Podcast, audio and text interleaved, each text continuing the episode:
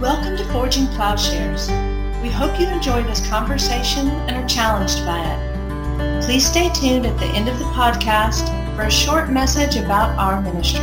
Matt and I are going to discuss a key understanding.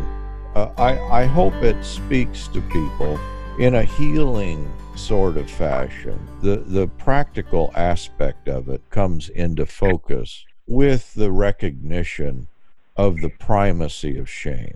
I'm wondering how we embody that now in the reality of the church. So I guess I'm thinking of things like, you know, maybe confession uh, or forgiveness or things like that. In other words, I guess give us some some tools that we can use to sort of put this thing to work in our lives so that we can really begin to to appropriate the facts of the incarnation, of the death, of the resurrection of Christ, the presence of the Holy Spirit in the church. What do we what can we do that are sort of practical things that can help us? Because I do think that to, from one degree to another, all of us have issues with shame.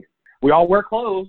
You know, it's not like we're leaving the house naked, right? It's like we're all subject and still, I think, to some degree or another, to shame. And I think that we're being freed to be the people that we're, we were created to be. And I do think you said a long time ago that the thing about shame is it incapacitates one to be there for the other, right? Like if you if you read the Genesis story, the last thing that's on Adam's mind is looking out for Eve. You know, uh, there's an incapacity there. It's the I was naked, I was afraid, so I hid, and I heard you, and you know, I heard your voice. There's an incapacity to love or to be there for the other, and I think that we all feel that to one degree or another. And so I'm wondering what, you know, in the church, uh, maybe it's friendship. What are some ways, some practical ways that we can have victory over this otherwise domineering force?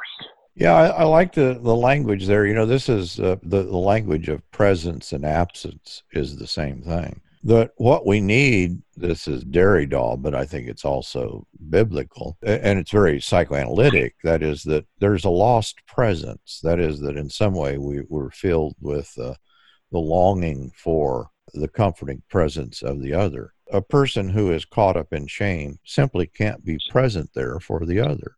There's an incapacity. There's a hidden, you know, they're they're hiding. They're too busy hiding to have any kind of authentic presence there. And so in this sense, shame is an incapacitating of love, of a, of an enduring love, because you're too caught up in, in hiding.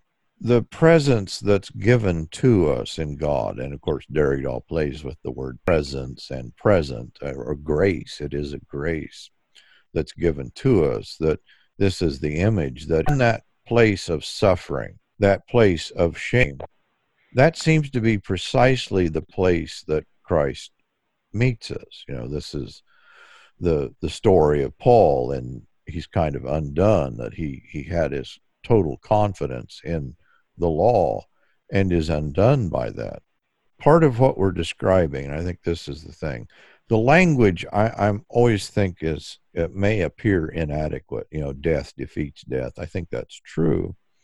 But of course, the problem is that the, the structure that we're describing, that Paul is describing, is one of deceit. It's a deceived structure. That is that we inhabit a lie. And so the language in some way is going to not ring true. That, you know, sin deceived me in regard to the law. Or this is the Lacanian picture, that the three-part self, that there's the ego or the imaginary and there's the symbolic. But all of that then is really the function of a three-part lie. And the, the death-dealing part of that lie is precisely the part that does not rise to consciousness. That it is the thing, you know, this is the death drive, the death instinct. I think it is the living death in the New Testament. In some way, we don't have access to that because of the very nature of the deception that we believe. And so part of the repentance, you know, I think this is the, the restructuring, the transformation of the mind, the new birth, that lie or that deception that really orders our world and gives meaning to uh, everything, that lie is undone, and suddenly the meaning that we have falls apart. And so I think that that's key to understanding then what's happening in the community of the saved or in the church, that now that the thing that we were deceived by no longer controls. And so things like confession of sin, you know, as I described it in the Japanese context, oh, that would be the equivalent of suicide. Strangely enough, Stephen Pattison describes Western church in the same terms. He, he does an exhaustive survey of Christian theology and Christian literature, and he finds no one, uh, I think maybe one person, I can't remember, but, but his point with that is, is primarily negative, that there is an incapacity to acknowledge the discussion that we're having right here. That is, that people can always project the shame experience upon others, but the theological honesty is just lacking. People can't say, oh yeah, I'm I'm subject to this, and they can't talk about it. And that then pervades church life, that our whole church life, the way it's structured, is not dealing at the levels that we're talking about. In fact, in as much as it's not, it may aggravate it, it may cover it over, but it's not going to address it.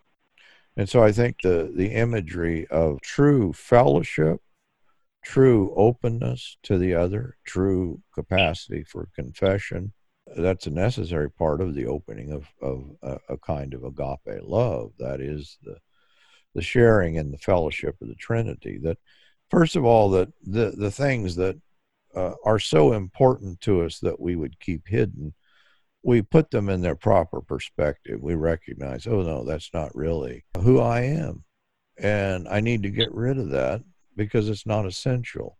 Remember the ego and the false structure of the ego. It's the equivalent in Paul's picture of I have been crucified with Christ. And so it is this process. The crucifixion of the I doesn't hurt. It doesn't hurt a person because the I, it, it's all a false construct anyway. And so it's no longer I who live, but it, but it's Christ who lives within me. That is, it's reality. Now we have access to reality, whereas before we did not have that access. So I think that's important to put into place as we begin to picture then what a healthy life in the body of Christ would look like. Yeah, I mean, sometimes I think you just need a good friend who can remind you. I mean, one time you told me, you know, you said, you're not your sin.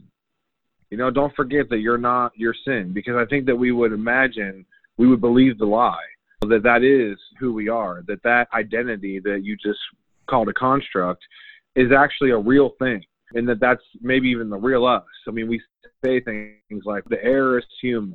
And so we kind of betray that notion whenever we say that what it means to be truly human is to be sinful. We betray the humanity of Christ, right? Because Jesus was without sin. He was more human than any of us. So we would mistake our sin for ourselves, you know, or our compulsions to repeat, or our neuroses, or, um, you know, our sort of mental illnesses, or just, you know, whatever our addictions or bad habits of thought or action are. And I think that it's really just helpful to remember. It's been helpful to me to just think to myself, um, you know, this isn't who I am anymore in Christ, whether I realize it or not. My baptism is a participation in the, the death of Christ. I mean, I have a good friend, Tom Evans, and he, you know, he would always uh, preach on Romans six, and he would say, this is true whether you believe it or not, that you've been freed from sin, that sin is no longer your master, that you're not a slave anymore, that you really have been set free. It's just that now you got to learn how to live this thing out, because those are the things that, of course, that you're ashamed of, right? Those behaviors, those habits, those addictions, those sins are things that Um, you're now ashamed of, you know, in retrospect. You don't have to do those things anymore. You've been set free.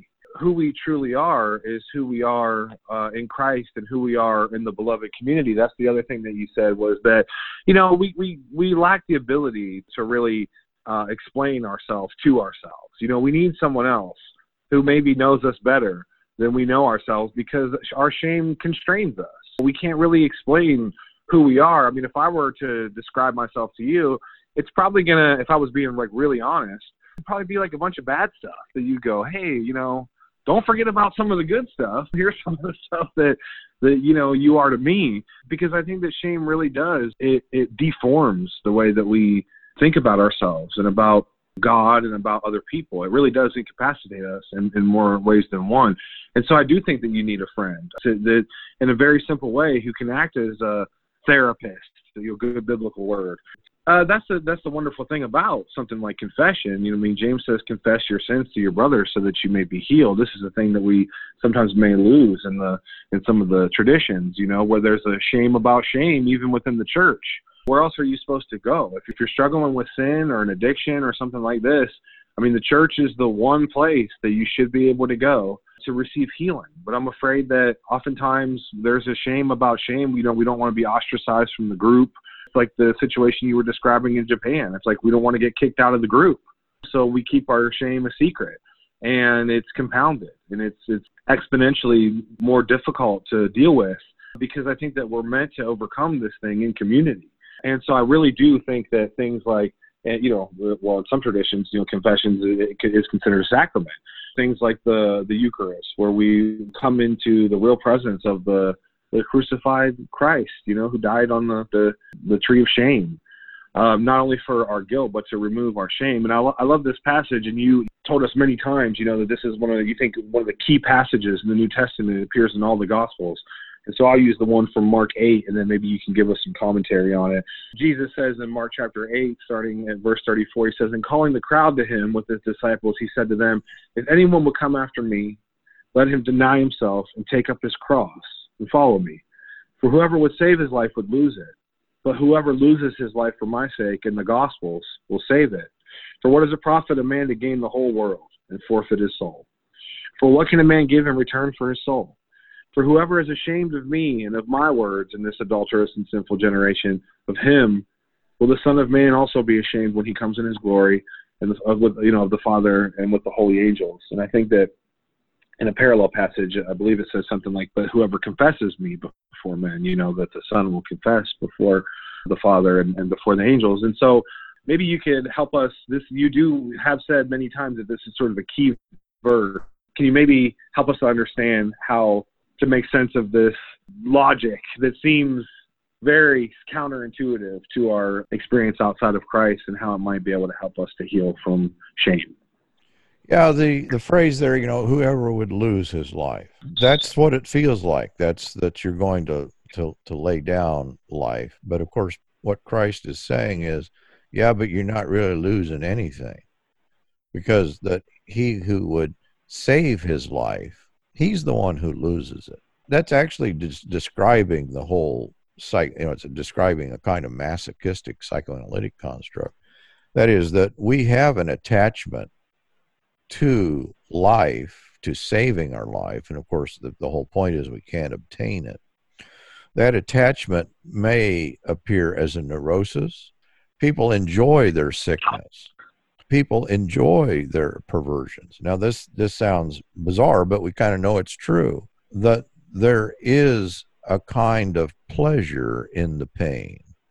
There is a kind of attachment to the disease, because the sickness is all we have. And of course, this describes addiction, and maybe addiction most clearly, but I think it describes all of our lives, that we would just continue to do the same thing over and over, recognizing that there is no different outcome, but hoping for it, because the, the process itself, we imagine, is the saving of life. You know, he who would save his life will lose it. This is the perfect formula for the death drive. The death drive is then the, the drive to gain life through death. It's that contradictory. And, and we can see this in people's lives, that people kill themselves out of pure pleasure, or, or they kill themselves in the attempt to establish themselves. That you can do that in any number of ways. You can do it literally, or you can do it over a lifetime.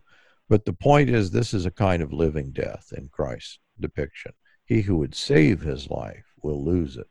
We're all about salvation and salvation systems. But unfortunately, even Christian salvations are still at the front end of that phrase. They're still misunderstanding the disease. And they've turned God and theology and, you know, all of that can become part of the disease. I, I often believe there's no one more sick than sick Christians, because they've missed the, the diagnosis of the disease that Christ has given. They've mistaken the sickness for the cure. It, it, they imagine a whole theological system that in fact is reinforcing the thing that is killing them. And so some of the sickest people you will meet, I mean literally, that statistically, the the people that you're going to run into and, and people that have been institutionalized, I believe that, that a bad reading of this that we're talking about creates or aggravates. And you know, once you've once you've done away with the, the diagnosis and cure, I don't know that there that there is no other diagnosis and cure. You know, even in psychoanalysis, in Lacanian psychoanalysis, the point is that you really can't rid yourself of the death drive. You can manipulate it. You really can't rid yourself of this construct of the de- deceived self, you know, the ego, the, the imaginary, the symbolic. But of course, the point of Christianity is, no, actually, you can get rid of that whole construct. And I think that's the second half of the phrase, that he who would save his life will lose it, but he who would lose his life for my sake and the Gospels. That is, where's the reality in this? It's a relinquishing of unreality for reality. It's a turning to the one who has life, that we can gain life. But to get there, you have to recognize the diagnosis that we have. This is the revelation. You know, why do we need revelation? Because the very nature of sin is such that it needs exposure. Revelation breaks into the deception and exposes it. I think that's the very picture of the New Testament. Revelation isn't just more information or, or additional truth. Revelation is the undoing of one system and displacing it with another. And I think this is this is the, the key here, that we relinquish. And this is inclusive. Once we understand that the saving of life, the salvation systems of this world, whether it be capitalism, nationalism, some sort of personal growth, the salvation systems of this world are killing us. They are our morality that is our immorality. You know, for a lot of us, our salvation system is a lot more maybe mundane than something as grandiose as fame or fortune, the capitalist markets or whatever. It might just be something as mund- as mundane as addiction. As a, someone who is a, a former heroin addict fifteen years ago, uh, but I struggled for many years with addiction, and it was a sort of salvation system, for lack of a better word. It's like, well, how do you How do you ultimately escape shame apart from Christ? Well, there's only a couple of things that you can do. And at the time, you don't even probably realize that this is what it is. But, you know, you can numb the pain. You know, you can get high. Uh, you can prolong the inevitable thing that you know is coming, which is death. There's really no alternative.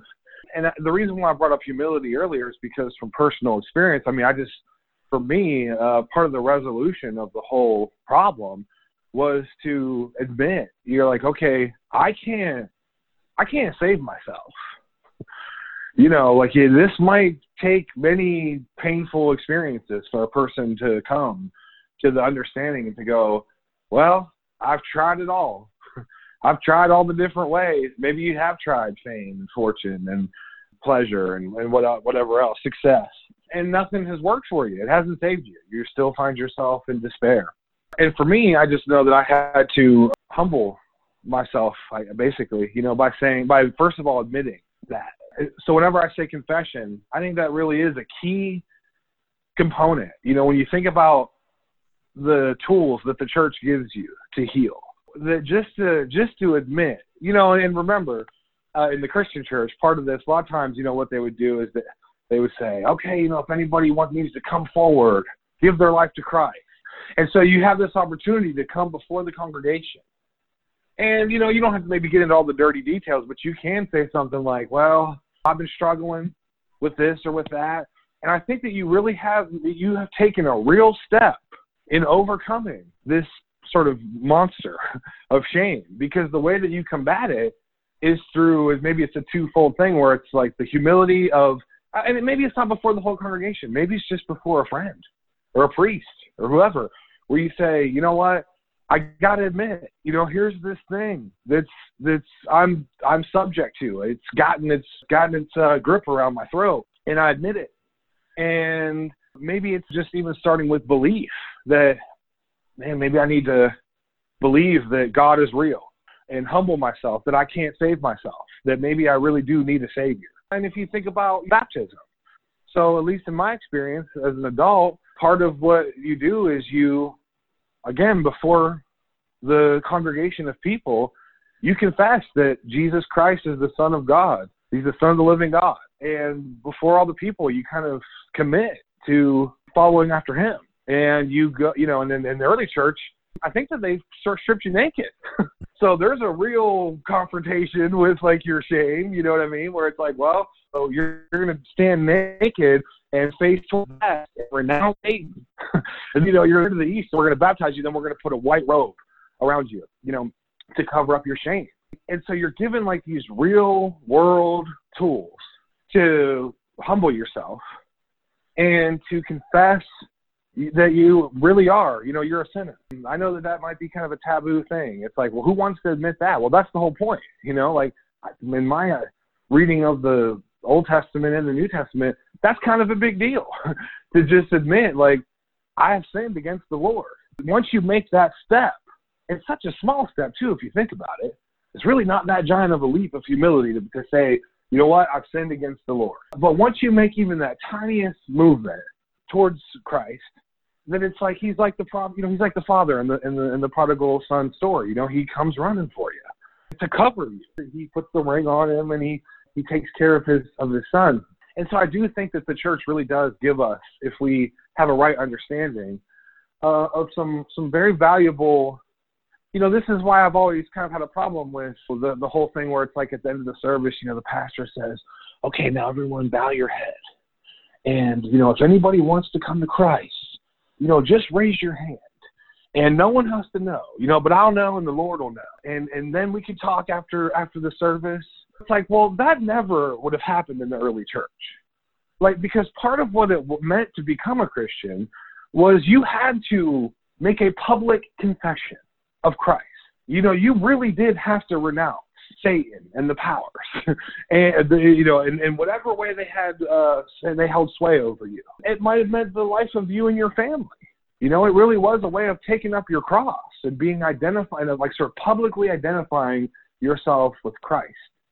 And so now there's all sorts of different ways that you could do that. Maybe you can do it. You can use your social media platform. Maybe you can use your voice at your your workplace or whatever. But that I think that you can confess Christ before men in a way that's not just like um, preachy or whatever, but that it's it, it gives you victory over shame is what I'm trying to get at. That that that you really can heal because now you have an identity that is a confidence. Saint Paul talks about, you know, the confidence that he has for the day. That you can appropriate this identity. I, you know, outside of Christ, I really don't think that anybody knows who they are. They might think that they know.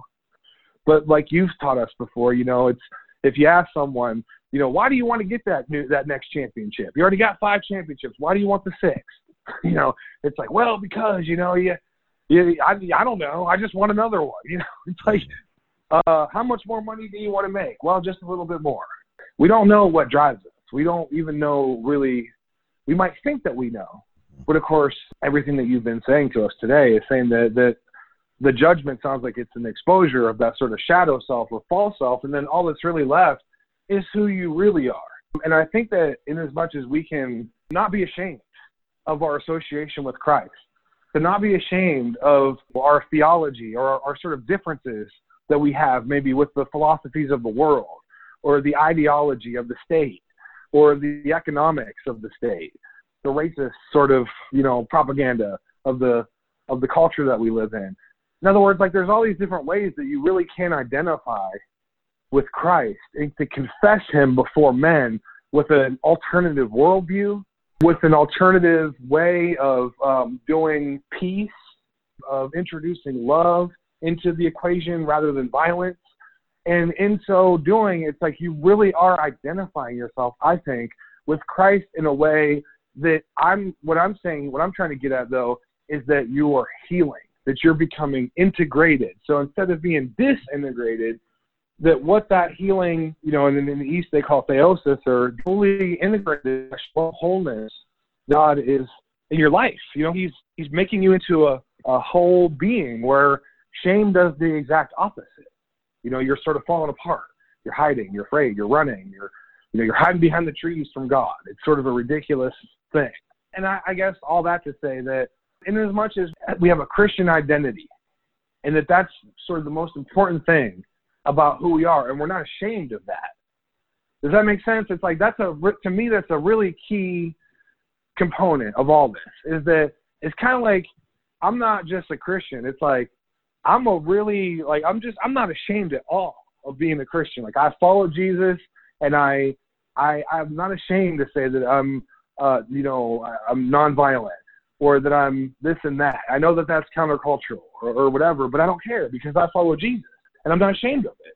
That there's a real freedom in that. Now, you might end up on a, on a cross with him too, you know, but I think that on the cross, Christ will be there with. So I do think that there's a healing that comes with the sort of humility of not saying that, like, I'm the I'm the man, but that Christ is the man. I th- I think that healing, therapeutone, therapy, it's a good New Testament word that we've lost. We have the healing ministry of Jesus, but in some way we can't plug that in theologically. Well, the whole point of Christianity is healing. But unfortunately, if if it's all about guilt, guilt is a, a kind of particular thing that really doesn't call for holistic healing. And so shame, I think, plugs in the healing ministry, the therapeutone, of what can occur. And I, I just saw that in you and several others that came through, that the gospel in some way, though you had heard it all your life, in some way it, it never addressed the human predicament, or your predicament. And, and of course, I'm talking about myself here, because over the long term, it required going to Japan and, and facing this in myself, and realizing that there is an understanding of the New Testament that misses the, the healing ministry as it ties into the salvation ministry of Christ, that there's real healing to be had from sin, shame, death. It's going to require, I think, vulnerability. It requires almost like the humility of vulnerability, I think, to, to heal from shame, because it's it's like it's almost like you, instead of having a shame about shame, I think that it's almost like you got to kind of confront your shame head on, to name it and to call it. You say, well, this it is what it is. You know, the power of shame is sort of undone once you bring it out into the open. Mm-hmm. Yeah. Like, what do you have yeah. to be ashamed about if you if you bring it out into the open and just say, well, here here here's what it is. And I don't mean that you have to, like, tweet it out or whatever. I just mean that even if you share it with a brother who's compassionate and understanding, a wise, someone spiritual that can restore you in a spirit of gentleness and of love, it's like, in a real way, you have just disarmed that bomb that was a ticking time bomb that was um, controlling you in some way. You know, either we believe what James says or we don't. But he says that if you confess your sins to your brother, you'll be healed. And I think that he means, you know, what is sin? It's just inextricably linked with shame in the Bible. And I think it puts a new, as you're describing it, a new weight on friends, on friendship, on fellowship. There's nothing more important, nothing more life-giving, nothing more healing than the connectedness that we gain from our friends, from other people. Unfortunately, fellowship has become a cheap word, that people don't assign a first-order reality to this, but understand that the focus on shame as alienation, incapacity for friendship, for relationship. The the resolution is a, an opening to relationship, I think, that puts a new weight on just the doing this journey together, the, that that's what it's all about, that there is this this connectedness that, that we need to dwell there with our brothers and sisters. I mean, I think that's it for sure. And sorry, I mean, as we've been talking, I've drank about three cups of coffee, and I'm all getting all excited and fired up now, you know? So, but I, but I think about my journey, you know, into the Christian faith over the last fourteen years, and it's just without question, it's my friendships with brothers and sisters. That is absolutely for sure. Like, yeah, you know, it's important to, you know, definitely to, to read and to study and to pray and the sacraments and all these different things. But um, it really is the love. Uh, it's love that undoes shame. It's shame that incapacitates us to love, and it's love that undoes shame. And so I think that you have to begin to learn how to love yourself. Jesus says you have to love your neighbor like you love yourself. But I always thought when I first became a Christian, I said, yeah, but I don't love myself. How am I going to love my neighbor? I don't. And I mean, I'm, Jesus meant, well, you know, yeah, but you eat. You love yourself in, in the sense that you sort of take care of yourself so that you eat and stuff like that. You know, you're clothed or whatever. But in a real profound sense, I think that many of us don't love ourselves. We kind of have a contempt, maybe even like a very profound, deep contempt for ourselves. That, of course, is, is shame. And so you need, you need, you need people to love you, you know, and, and you have to become vulnerable, I think, and allow yourself. I think that it takes a real vulnerability to just even allow yourself to be loved. You have to humble yourself and to receive the love of God, to receive the love of the other, because shame would refuse it, you know, even from God. You might not even allow your friends to love on you because it's like you're, there's something that's blocking it. And I would just say that that something is maybe less guilt and more something like shame. And so I've needed my friends. The Lord has sent me friends from everywhere I've went since I've been a Christian. It's like he has sent people who have been like family.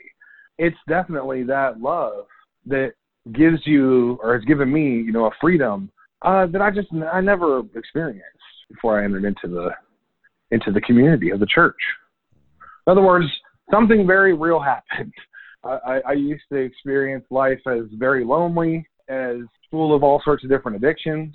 All I know is like the, the man in, in John. It's like, well, I don't know. I was blind and now I see. All I know is that that's how my life was before I, I knew Jesus and before I was living uh, in the church.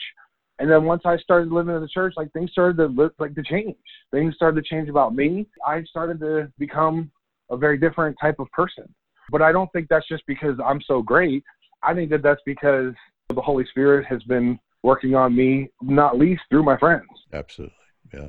I have both you and Tom and, and others that have come out of addictions. And it's hard for, for many people to hear this, but, but once you hear it, it's just everywhere. It opens up Scripture in a new way. And it and it uh, gives you a different, I think it puts the focus uh, on, uh, in a very different place.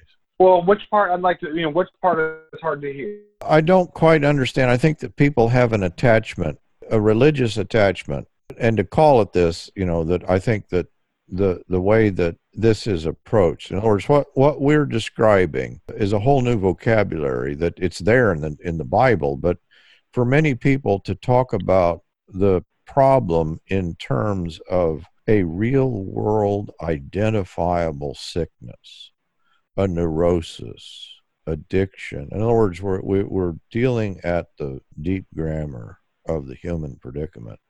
And I think people aren't used to Christianity addressing things at that level. And so there is a sense in which a kind of simplistic, systemic theological system is, first of all, it's simpler. It's easier to comprehend. I, I don't know, people have attachment to that like they have attachment to other systems. This breaks apart all of those. Uh, you know, I think it breaks apart bad theology. But in fact, maybe bad theology is the last to go. I think so. I, I've told you before that I was a kid. I was maybe twelve years old, and I was walking down the street, and I was kind of taking this side street, walking home, and this guy came out of nowhere. And, you know, he was doing some, like, street evangelizing type stuff. And he was like, you know, are you saved? I think he had maybe, like, a chick track or whatever. He said, hey, man, are you, you know, are you saved? And I asked him, I said, saved from what? He immediately went into kind of, like, the standard sort of, like, guilt mm-hmm. um, story, right? It's like, well, you know, you've sinned and, you know, you need saved from hell. And I remember as he, I didn't say this to him, but I remember th- thinking to myself as he was talking, I was like, man, I don't really know about all that stuff, but I got some stuff in my life that I, and I was young, you know, I was like, I got some stuff I wish that I could be saved from right now. And I, and I couldn't articulate it at the time, but it was shame. Mm-hmm. I wish that I could have been set free to be myself. Yeah, what he was offering was a narrative that it was sin and salvation of a different order. In other words, that, oh, here's this package. Let me tell you your problem. You're going to hell.